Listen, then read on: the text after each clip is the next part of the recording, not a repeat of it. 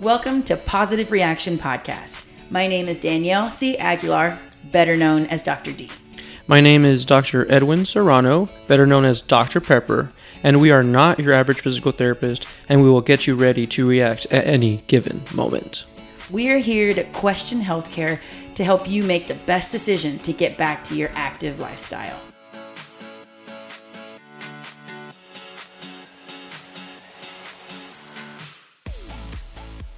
All right, guys, we made it back. Did we? And yeah, We're here. we finally did Mm-hmm. because I have committal issues. Mm. Anyways, uh, today we're going to talk about urinary incontinence. Urinary it's so fun. incontinence. So fun. And So, we're bringing it up mostly because, and I think, you know, Edwin, you had a really good point. We want to shine light on it. I Mm-hmm. feel like a lot of, and, and I'm going to speak to f- the female population, but it isn't, it, it's not uncommon to Yeah. have maybe not so much incontinence at the in the male realm, but it is something that uh, it can happen. uh, yeah, I think people or women, especially, right, are not. How can I say this? They're not actively trying to seek help for it. Yeah. right? Like, uh, it's kind of, I don't know if you, I, I kind of relate it to pooping in school. Oh, like you don't do like, it? Like you don't do it. Like, you're just I mean, like, I you- did. no, but you were No, I embarrassed. know you know, what you like, like, I mean, as a male too, it's like, ah, I don't know, like, really? no, like, really, like, you wouldn't go. Yeah. Like, and it's like, I don't poop, right? Like, it's the same no thing. way. Yeah, I yeah. thought men were like, oh, I took a major dump earlier, bro. No, I, I think that that's like when you get older, but Oh, I, guess like high school's different.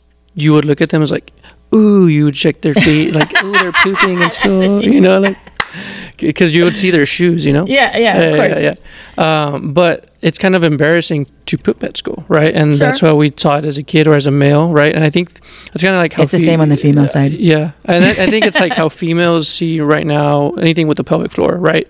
Uh, my wife talks about it all the time, and she didn't understand it because she go to CrossFit and they have jump ropes, and then they'd be like, "All right." Everybody go pee. We have jump ropes today, you know.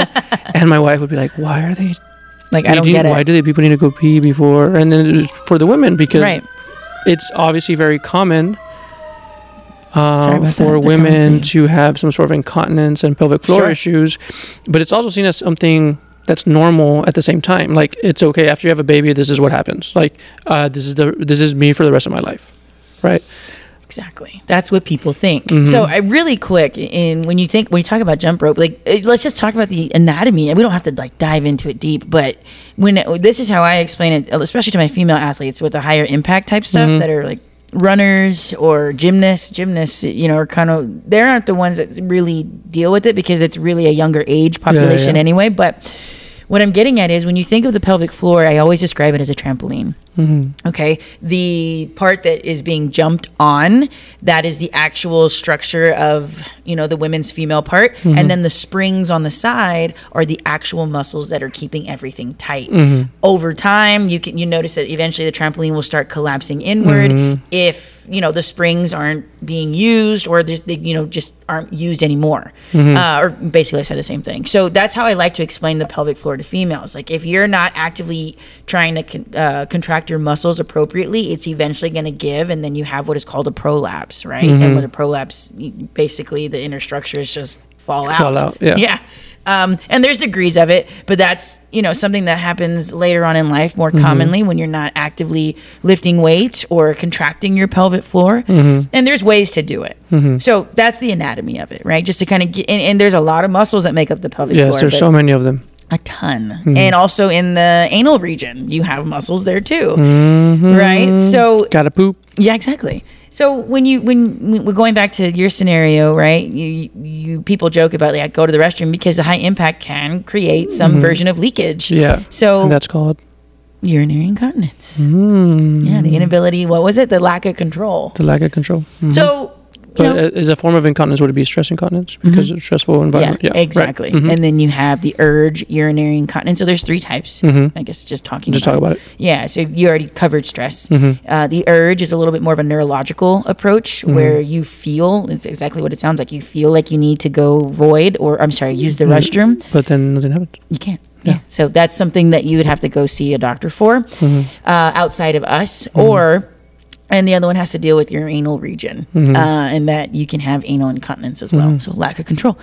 Uh, those are the three, but we're really just going to touch on stress, the ones that Mm-hmm. we can actively. Um, I mean, we can we can intervene with um, urge urinary incontinence. However, it is more uh, respond the the actual s- diagnosis is more responsive to more internal type stuff, Mm-hmm. medication, things along those lines. I I have been exposed to females that I have worked with that Yeah. present with urge urinary incontinence, and dry needling has helped in terms of targeting the pelvic floor.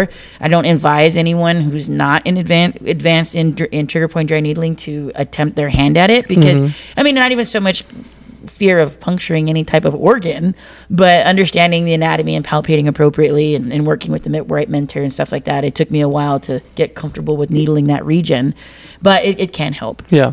So we talked about the 3 and the one that we'll touch on a little bit more is the stress urinary Mm-hmm. Yeah. incontinence. right? So more common than people think, right? I mean, if, I mean, if you're in a CrossFit class and they're saying that, it's obviously very common, right? Like people know that this is going to happen. yeah, right? exactly. So, uh, based on the study that you brought in today, you said how many and how many? Yeah, so I was re- trying to read up on a, a research article that came out this year, actually. Actually, no, August of 2021.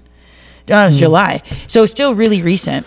It one in every two women that participate in some version of high impact high impact activity, which it kind of gives a general or a very vague description. Basically, just constant impact, i.e., running. I did mention gymnastics, but that was it's very it's very seldom that you hear that Yeah. unless it's postpartum. Then you're dealing something more structural.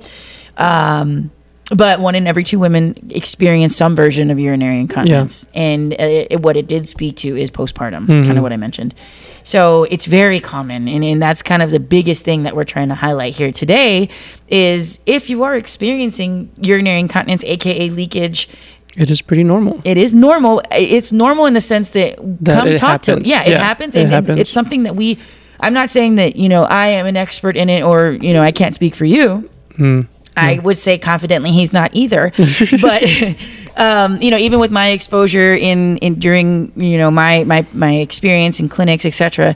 I wouldn't sit here confidently saying I can take you through a detailed regimen to ensure that we get that leakage to minimize. Mm-hmm. I do understand. I've done it enough to be able to provide education and have some version of uh, treatment implement, implementation, but Mm-hmm. it doesn't go as far as I would. Someone who is in fact a pelvic floor expert. They're out. They're out there here in San Antonio. Yeah. So shout out to those who do it. It's super important. Hmm most definitely. We're saying it's normal, In right? the sense that it happens, but it's not normal to live with it.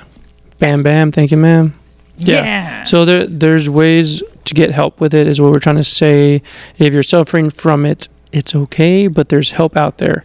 Um, bring up the conversation. We, I mean, we can be an advocate for you, Mm-hmm. right? I, I personally don't have any hesitation to have that conversation and, and be more of a, like I said, an advocate, a tool to kind of help you get to where you need to be. It may Yeah. be as simple as, hey, check out your insurance. They might have someone there that is a pelvic floor specialist. hmm So, you know, with all that in mind, when you're going through, you know, let's just talk a little bit about the treatment that we've been exposed to, even if it is something very minimal. Yeah, Kegels. Right? Kegels is a Kegels really good thing, way to yeah. do that. And being able to decipher between the 2 Mm-hmm. right? So the common myth is when you're in the restroom, when you're vo- uh, using, when you're peeing, Yeah. and you stop the flow, that is a way to understand how to activate the muscles, but it's not Mm-hmm. but a it's good not really. way. Yeah, it's not a good way. Yeah, you don't want to stop the flow of urination. It can create a, a, UTI. An infection. Yeah, Yes. well, you don't want to do that infection. Thank you. So that is that is a way to kind of expose your muscles. And then one thing that I've really really made uh, a common implementation is is basically that same method. Like if you have no idea how to perform a Kegel, that would be the best way to start. Void or use the restroom, stop the flow of urination, and then you can actively feel those muscles engage. Now, when you can get the sense of it, when you're sitting, or I'm sorry, you want to progress from laying down, turning on, turning off those muscles. and then to sitting. Exactly. Yeah. And then to standing. And then to standing. and then you progress to impact. Mm-hmm. But it's understanding how to turn on and off those muscles. So if that's something you you listeners out there are unsure of how to do, I personally have have that ability to palpate, and I, I relate to actively see how to if it is in fact it being the muscles that make up your pelvic floor, how to turn on, how to turn off. Yeah. There is a way to see that, and it, you know, again, seek out a pelvic floor specialist and they can tell you if you are or not. But Mm-hmm. something really basic, pure recommendation, that is one way to do it. Yeah. Uh, so that's something to We practice. were, um, we were, because we're about to have a baby. I know. Uh, and we, much we've been doing classes. Uh, he's due July 3rd. oh my gosh, that's like tomorrow. Yeah, that's almost there. Do you already have the And- crib? Sorry, sorry. Yeah, every crib, everything, everything's hand me down stuff. We didn't have to pay for Really? anything. It's pretty cool. Lucky. Yeah, It's probably nice too. yeah, yeah, yeah. It's cool to like wait for all your friends to have babies. Yeah. and then you're do yeah, Then, that's yeah. actually pretty smart. Uh, and so we were, you know, we were in a class, and you know, they're teaching us like what to expect through birth, what positions help alleviate certain things or certain pains. And it's funny because as a PT, you always like are taught about Kegels and how to contract the pelvic floor, right? Like they teach you a method of how to like grab a blueberry or like pretend you're grabbing a blueberry with your bottom and then releasing it, right? Right. Well, in that class, when they were going to, with my wife, with it, my they were going through it with my wife. They had her sit on uh, like, I mean, this beach ball was like maybe an eighth inflated, but you basically sit on it, and and you kind of roll around in it. You kind of feel get because you get more of a sense of your pelvic floor because of the air pocket. Sure. Yeah. it. And what they would do is like pretend you're grabbing a blueberry, but then now try and relax it completely, right? And so that's how they prepare someone for birth. Now, if you think about it the other way, if you're having issues after postpartum, I was like, that's a good way to start. Is think about grabbing the blueberry and holding on to the Interesting. blueberry. Yeah, right? because you do need to be in a relaxed state to give birth. You don't Yeah. want to. Yeah. Yeah. So, uh, so then at the same time, I think there has to be pre, uh, like before pre-pregnancy or pre. Yeah. Pre Yeah. pre pregnancy. Yeah, yeah. So in in order to have a baby, then you have to learn how to relax, right? And then you teach yourself how to relax. Then you have to teach yourself how to contract, It's so crazy. right? And people are like, and I say people, females are like, I, I really want to, I, I want to experience having a kid, and I respect it 110%. Like, I understand the desire to go through that because we are given that God given ability to do that. Mm-hmm. But it's so much, it's so demanding, you know, like it's, and you'll never understand. I potentially will, maybe. One Um, day.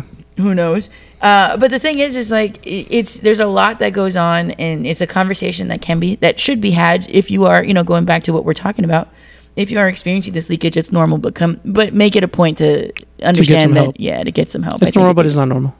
yeah it's a good way to put it normal Cool. but not normal all right guys Well, take it easy. Hope you enjoyed the talk on pelvic floor. Oh, and males do have it too, so you might have Oh, some yeah, issues. good highlight Mhm. all right guys till next time remember this is positive reaction podcast this is dr d And Dr. Serrano, where, you come first.